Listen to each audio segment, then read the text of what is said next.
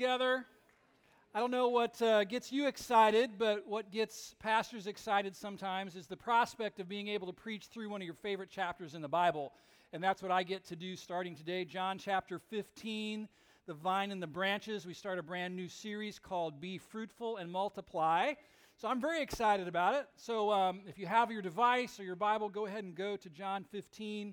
It's also, uh, the text is going to be printed out on the study outline that's in your worship folder there. So you can pull that out as well. And I really believe that uh, the insights that we're going to discover in John 15 have application for each and every one of us today.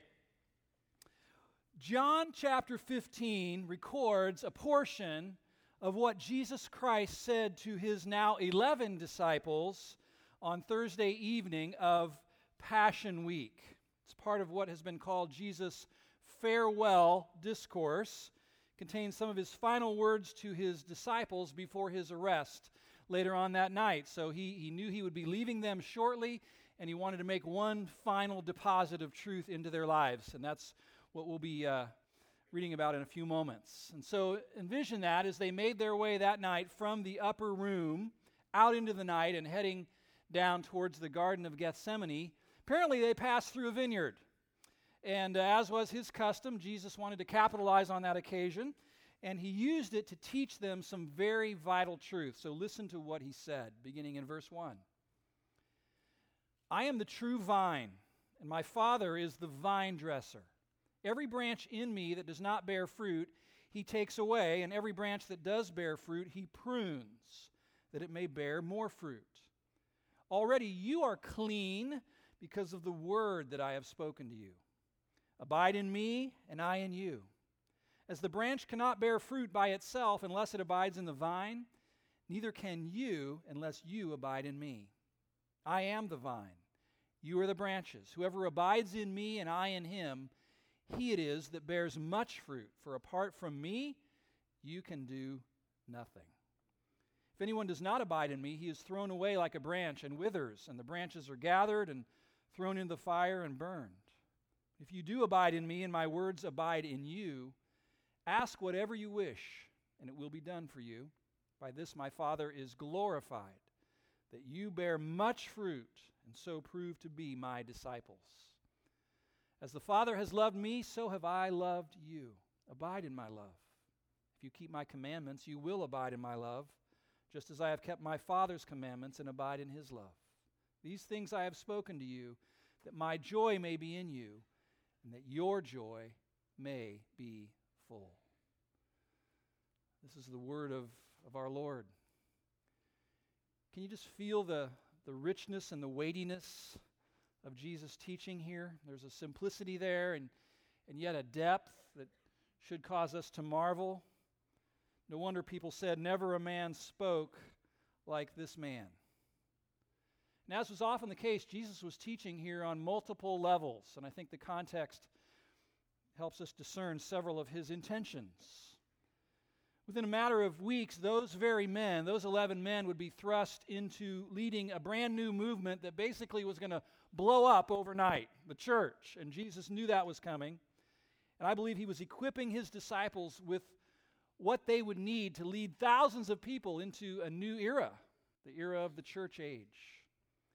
But I think also at the same time, he was helping these men process what had just happened in the upper room, namely the defection of Judas, who just moments before had walked out on them to carry out his devious plan. And I imagine the rest of the disciples were thinking, how could he do that?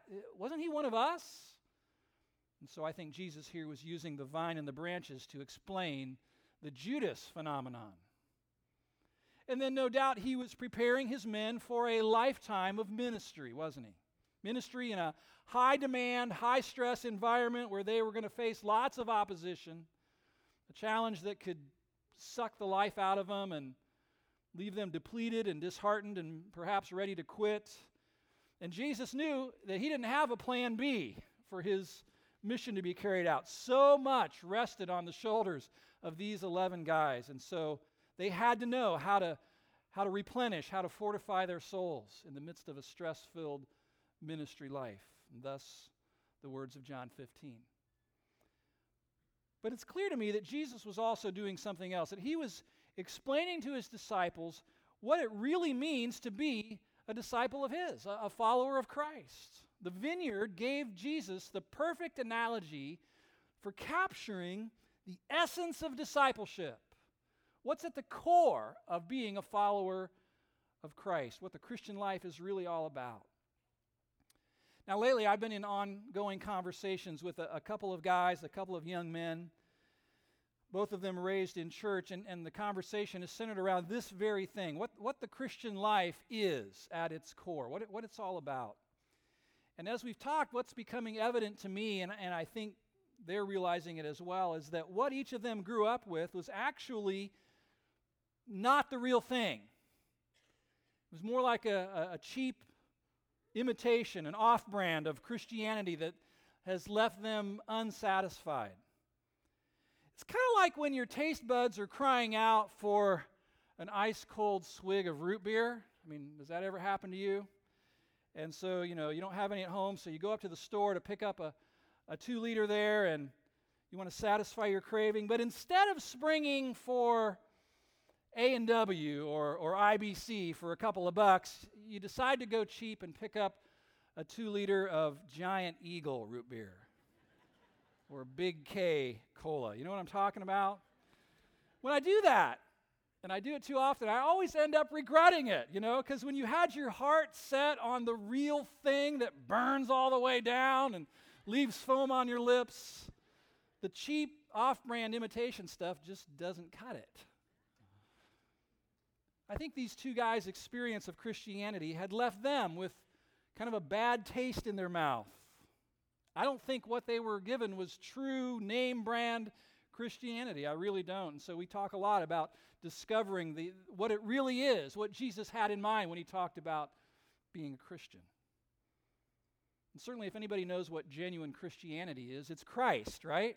The Christ of Christianity. And so, in this series, we're going to eavesdrop on his conversation in the vineyard that night and see if we can gain some insight into this. And I think we should note that Jesus here was not specifically talking about how to become a Christian, how to become a follower of his. These men were already his followers. The full explanation of the good news of his atoning sacrifice for sin and the necessity of placing trust and faith in his shed blood as the price of redemption, all of that would come later, would be more fully explained and developed by these same men, as well as the Apostle Paul. But here in the vineyard, Jesus is speaking of what the already redeemed life looks like and feels like on a daily basis. And so, in your mind, picture a vineyard. And notice that the first thing Jesus does is he explains how things work in the vineyard we need to understand the roles and responsibilities there. And so he said, uh, My father is the vine dresser. We would, that's not a term we would use. We would say gardener. My father is the gardener in the vineyard. What does the gardener do? What's the gardener's job?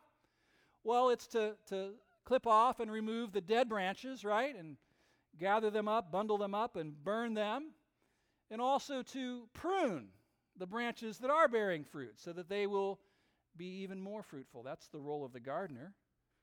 And then twice Jesus says, I am the vine. I am the true vine. What's, what's the job of the vine? Well, it's to provide life and nourishment to the branches and, and, and flow into them and cause them to bear fruit. And then he says, You are the branches. There's the gardener and the vine, and, and you're the branches. And what's the job of, of the branches? Well, it's to produce clusters of, of grapes as long as they stay connected to the vine, right? The life giving connection with the vine. And so it's clear to me that, that through this analogy, Jesus wants to get several important things across about what is the real thing, what is name brand Christianity. And so, first of all, number one there, name brand Christianity means having a life giving, internal, organic relationship with Jesus.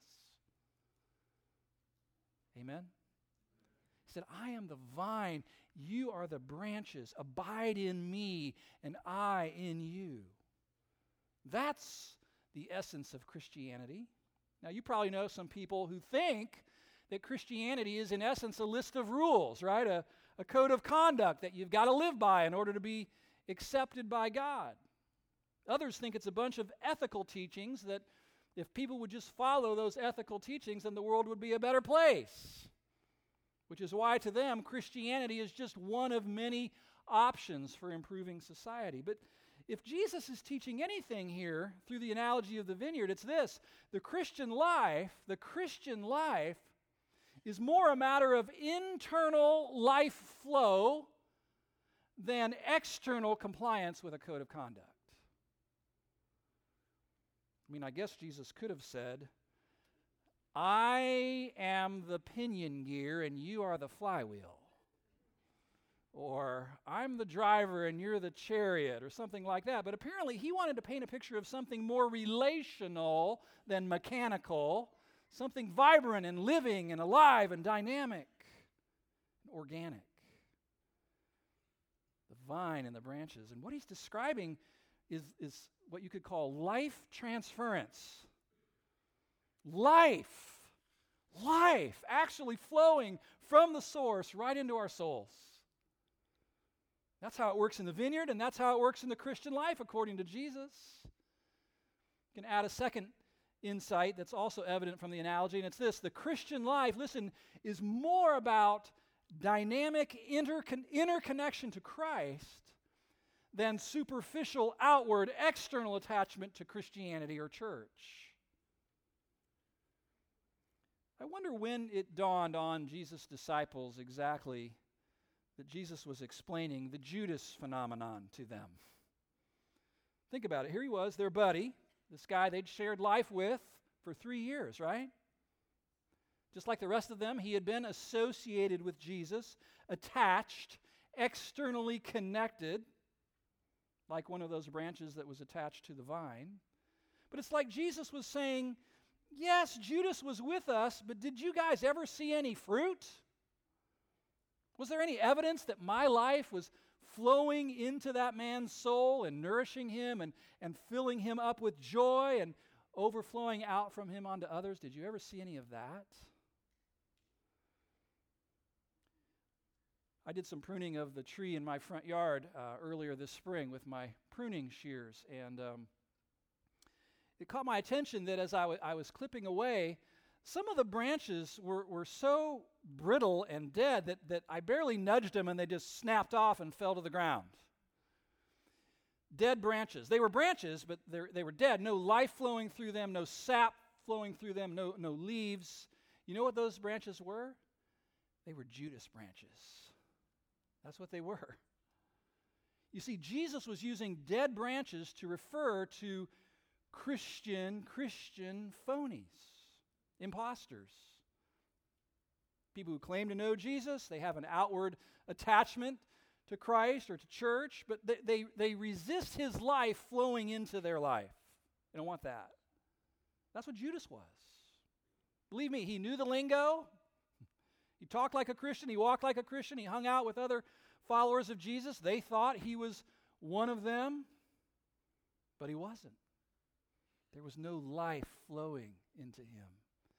And when the allure of making money got too strong and when the heat of opposition got too hot, he fell away, didn't he? In fact, what Jesus would say is that the gardener cut him off and cast him into the fire.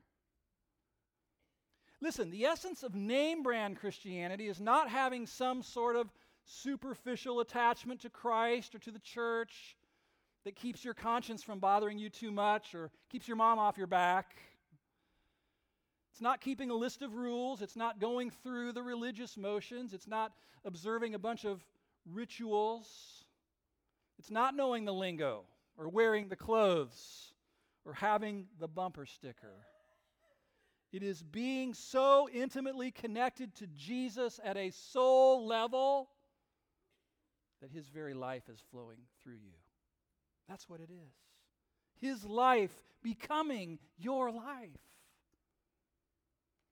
I know that might sound strange to some people's ears, but it's true. And, and that's what I'm attempting to get across to those two guys. That, that the real thing, genuine Christian living, is the overflow of a dynamic, life giving relationship with Jesus. One, the, one day after talking with one of, the, one of them about this, he got quiet. He got kind of thoughtful and he said, Well, you know, Steve, if, if what you're saying is true, then I don't think I'm a Christian. And I thought, Maybe not yet, but it won't be long before Christ's life is flowing into your life and flowing through your life. Well, let's go a little bit deeper here. I think there's an obvious implication of this idea of life being transferred from the source to us. Because I think what Jesus was saying is that the real thing, name brand Christianity, also involves cultivating a moment by moment absolute dependence upon Christ. What did he say? Apart from me, you can do nothing. The branch cannot bear fruit by itself except it abide in the vine. Growing up, we had a, a, grapevine in our backyard. I grew up on the West Coast, not that far from Napa Valley, where there's a lot of grapes and grapevines. And uh, we had a, a grapevine in our backyard. And on a hot summer day, me and my buddy Jeff, after yet another game of wiffle ball in my backyard, to cool off, would take a quick dip in our little above ground pool there, and then we'd run around the back to where my dad had constructed kind of a makeshift trellis that had grapevines intertwined all over it with luscious, huge, juicy green and purple grapes hanging from it. So refreshing on a hot summer day. Do you know once what not once did I ever observe a cluster of grapes growing on a branch that was detached from the vine, like laying there on the ground, you know, growing a beautiful cluster of grapes. Not once did I ever observe that. You know why? Because the branch is utterly dependent upon the vine to produce fruit. Utterly dependent. Do you know what the essence of true Christian living is? It is walking in moment by moment by moment, conscious dependence upon Jesus Christ to live his life through you and produce fruit. We just sang about it a few minutes ago. Lord, I need you. Oh, I need you. Every hour, minute, second, I need you, Lord. Do you feel that in your life? Do you feel it? The dependence upon Jesus? You know, I know many of you in this room love the Lord. You love Christ. You're, you're a follower of His. Many of you have a ministry, either inside the walls of this church or outside the walls of this church. But I just want to ask you when, you when you're getting prepared to minister in whatever setting that is, do you, do you pray and express your dependence upon the Lord? You know, almost all the time before I come up here to teach, I have this little conversation with Jesus, you know, and it kind of goes like this Lord, I'm not going up there if you're not going up there. I mean, what am I going to say? You know, I, I got nothing to say. If you're not energizing and animating the Word of God and taking it off the page and embedding it in the hearts of your people so that fruit is born, why go up there? I'm not going if you're not going with me. Do you, do you pray that way in anticipation of your ministry? Lord, if, if anything good's going to happen here, if any, if any life is going to be touched, if any good is going to be done, any eternal good, I need you. I want to be an open channel for you to flow through and bless the people. Conscious, moment by moment dependence upon the Lord. Jesus said, Apart from me, you can do nothing. And the corollary is anything you do accomplish apart from Him, guess what? Is nothing. I need the Lord every moment of every day, and so do you. I, I started a list of reasons why I'm so dependent upon Jesus. I need Jesus just to live another day, just to keep my heart beating, my lungs working, my brain functioning. All of my life functions are dependent upon Jesus. Did you know that? I need Jesus if I'm going to be of benefit to anybody in my life because in my flesh dwells no good thing. And in my flesh, I'm just about me. You know, serve me, worship me, make my life easy. I need Jesus' life in me to counter all of that fleshliness. I need Jesus because I need cleansing from the sin in my heart from yesterday to cleanse me from wanting to be my own Lord and Savior. I need Jesus to empower me with His love to care for people that I wouldn't normally care for because we're different, you know, or we have a history and we got crosswise with each other. I need Jesus in me to love people through me. Apart from that, I'll just hang out with people that I like that are like me. I need Him to empower me to serve others in His power. I need Him to produce spiritual fruit through my life. For those and a thousand other reasons, I am dependent, utterly dependent upon Jesus Christ. I know I need to abide close to Him. How about you? You feel it? Jesus also revealed a third element of true Christianity that I think sheds even more light on this idea of abiding Third, true Christianity means pursuing and enjoying two way communion with Christ, two way communion with Him. If you abide in me and my words abide in you, then ask whatever you wish, he said, and it will be done for you. Friday uh, is, is my day off every week, and um, you know, our kids are grown now, and so they're, they're not around as much. And so on most Fridays, my wife and I get up whenever we want. We routinely sleep in, and when we feel like getting up, we get up, and then we head downstairs. We brew up a pot of hot coffee, and we sit in our rocking chairs, and we turn on some nice worship music, and we just be. We don't do anything, we just be. We love Friday mornings. And after we drain our coffee, we usually take some time to listen to God's word and then to pray together. Pray together. I'm amazed at the growth in my wife's prayer life over the past several years. I, I think she surely outprays me, no question about it. And one thing I've noticed is that she is intent on praying God's word back to him.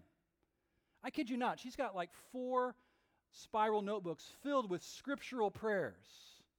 And when we're praying, she'll pull one of those out and she'll start praying God's word back to him, just like it says here if your words, my words abide in you, ask what you wish.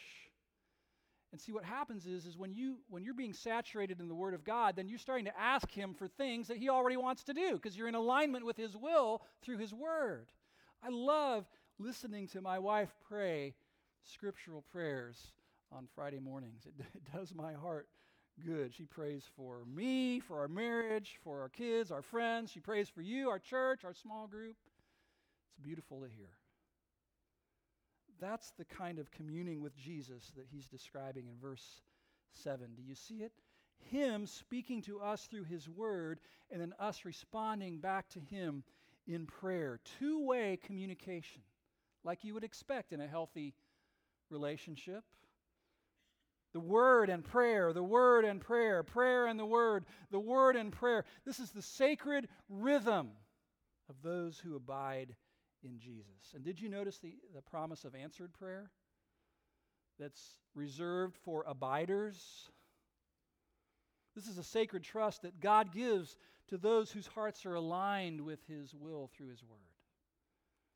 And I, I believe that answered prayers are some of the fruit that Jesus was talking about here. And speaking of fruit, let's talk about that for a moment. The fruit, because it's obvious that fruit is a prominent theme all throughout John 15. It's the reason you have a vineyard in the first place, right? To produce fruit. And I think it's obvious from this passage that what Jesus is trying to say is that the essence of following me is seeing lots of fruit, lots of God glorifying fruit produced by the vine through your life. Isn't that what he's trying to get across? He talks about fruit, and he talks about more fruit, and then he talks about much fruit, which means there's to be this progress in your life of becoming more and more fruitful. Whoever abides in me and I in him, he it is that bears much fruit. Which kind of begs the question what is fruit?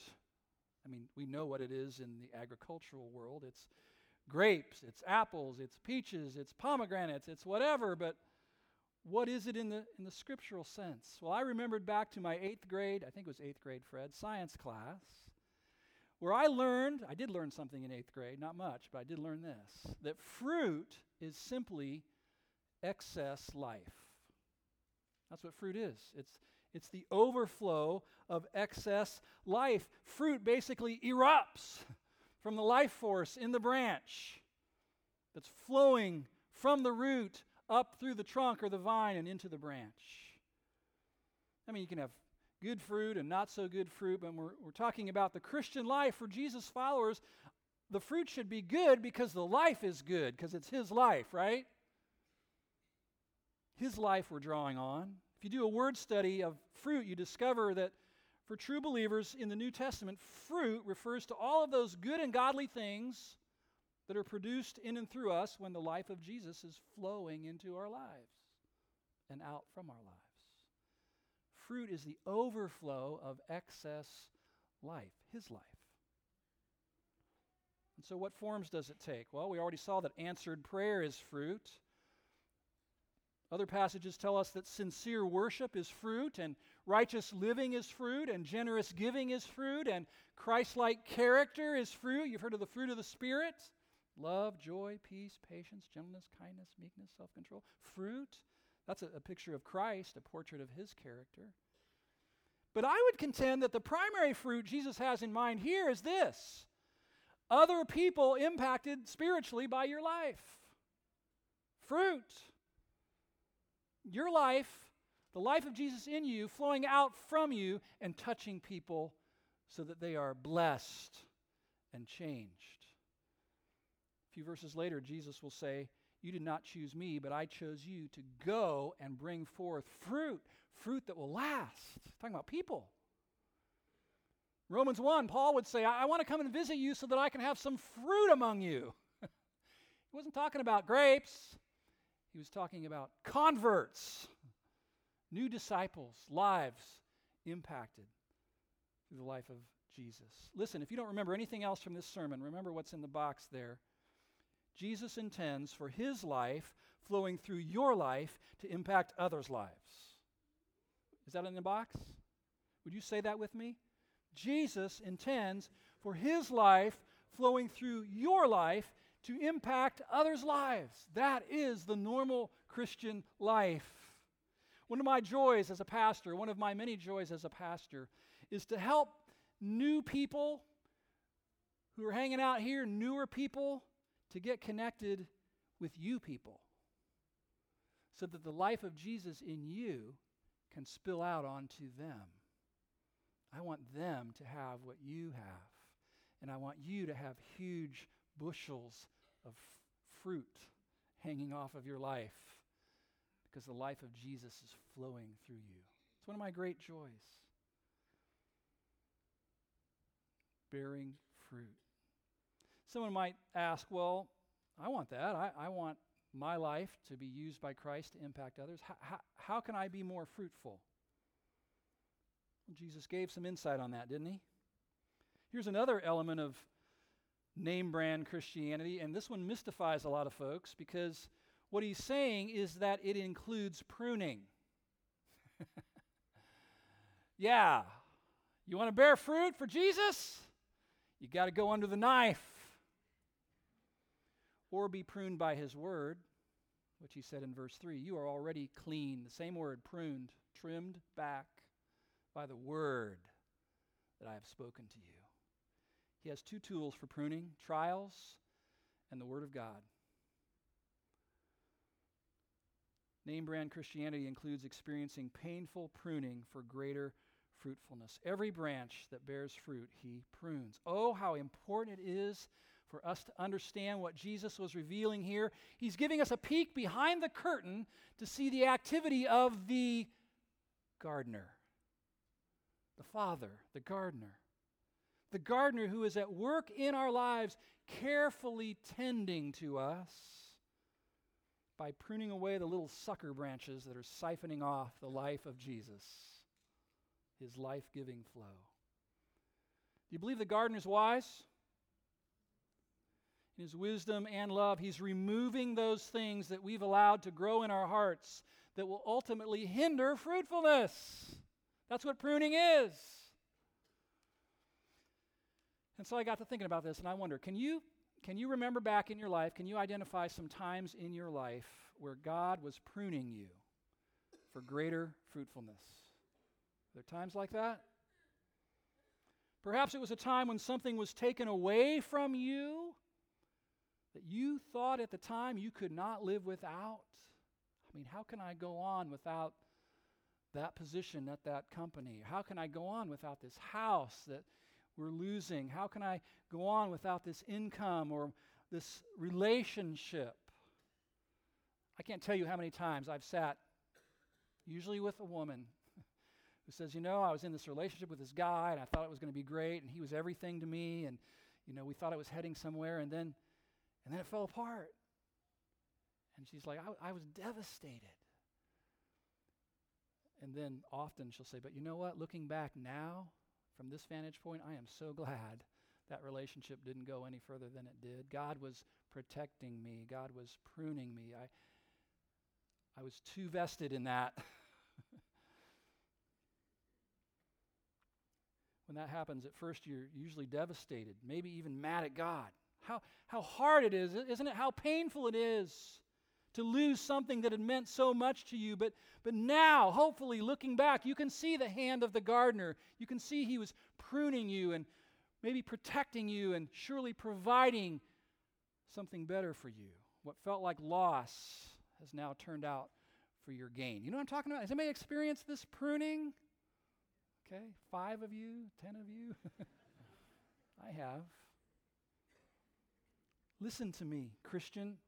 When we allow something to become more precious to us than Christ, when we treasure that thing above Him, then that thing or that person has become what? An idol. An idol in our hearts, something that we look to for our security, for our value, for our worth, to feel good about ourselves, to feel like we matter or that we're important. But we know this no idol, no false God, no functional substitute Savior can do for us what only God has promised, the true God. You've heard me say this before. When a good thing becomes a God thing, that's a bad thing. And when the gracious gardener who is tenderly caring for our hearts sees idolatry in our hearts, you know this. He's not averse to taking out his pruning shears and lopping off those things which are siphoning away the life giving flow of Jesus' life in us. So I ask you do you trust the gardener? Do you trust the Father? Do you have a history with Him? Do you have a track record with God of His faithfulness? And yes, taking you under the knife at times, but the pain always has a purpose. Always has a purpose because the heart of the gardener is good. Do you know that at a heart level? I hope so. You can trust the gardener. Learn to accept his pruning. All right, there's a lot here. Let me draw one last insight about the essence of true Christianity, the normal Christian life from this teaching. Number six, it involves gladly seeking to obey Christ in response to Christ's love for us. To obey Christ. Jesus said, As the Father has loved me, so have I loved you. Abide in my love. If you keep my commandments, you will abide in my love, just as I have kept my Father's commandments and abide in his love. These things I've spoken to you, that my joy may be in you, and that your joy may be full. Listen, this is where, right here is where Christianity parts ways with other religions of this world. Other religions basically say, obey, and God will accept you. Jesus comes along and says, You're already accepted in me. Now obey as a response to my love. And that's different. It's categorically different. This is not law based obligation, this is grace prompted obedience. And they're different. You see, as Christians, we seek to obey Christ not because we have to, but because we want to. We want to please our Lord, right? I mean, this is one of the, the, the, the fruit of his life flowing in us is desire to please Christ. I don't know about you, but I, I want to obey Christ. I, I want my life to be a reflection of his. I want to see his smile and his pleasure. Like John wrote, his commands are not burdensome. Not when the life of Christ is flowing through you. They, they become your delight. Like, I, I want to please Jesus. This is grace based obedience. Now, some people think this. Some people are contemplating Christianity. They think, well, you know what? Well, if I become a Christian, I'm going to have to give up all the fun stuff I like doing. I mean, I'm going to have to give up chasing after money all the time and trying to get rich.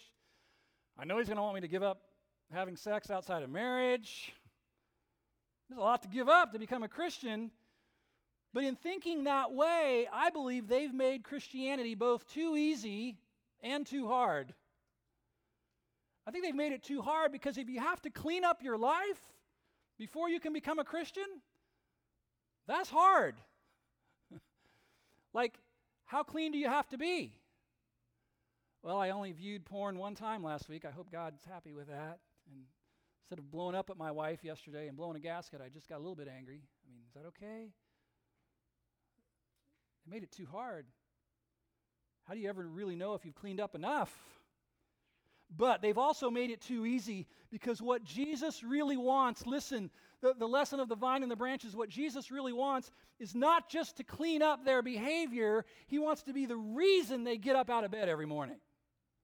He wants to be the reason they go to work every day. He wants to be the reason they go out and play golf or have a meal out or attend their kids' ball game. Jesus wants to be their life. He wants so much more than just kind of clean up your behavior a little bit or shape your moral conscience. Isn't that the lesson here? I'm the vine. Life comes from me. I want my life to be your life. You see, Jesus doesn't want to be a part of your life. He doesn't want to be a part of your life. He doesn't want to be like another accessory in your life. Like I've got my iPhone and I got my tablet and I got Jesus. I'm all set. No, no, no. No. Jesus wants to be your life. He wants to be your source, your reason, your treasure, your power, your joy. What Jesus really desires is an all consuming relationship with us in which everything we do and say is fruit. Fruit erupting from His life in us, nourishing the people around us, refreshing them. This is the real thing. This is name brand Christianity. Friends, this is the normal Christian life.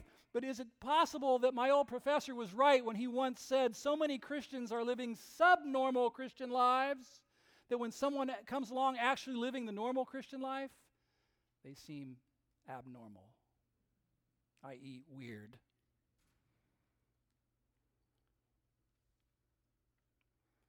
Listen, we are not the, we are not the vine. We're not the gardener. Don't, don't spend your life going around trying to prune people. It won't go well. I just take it from someone who's done that. We're not the vine. We don't have the life residing in us. We're the branches. And the branches are to what? Abide.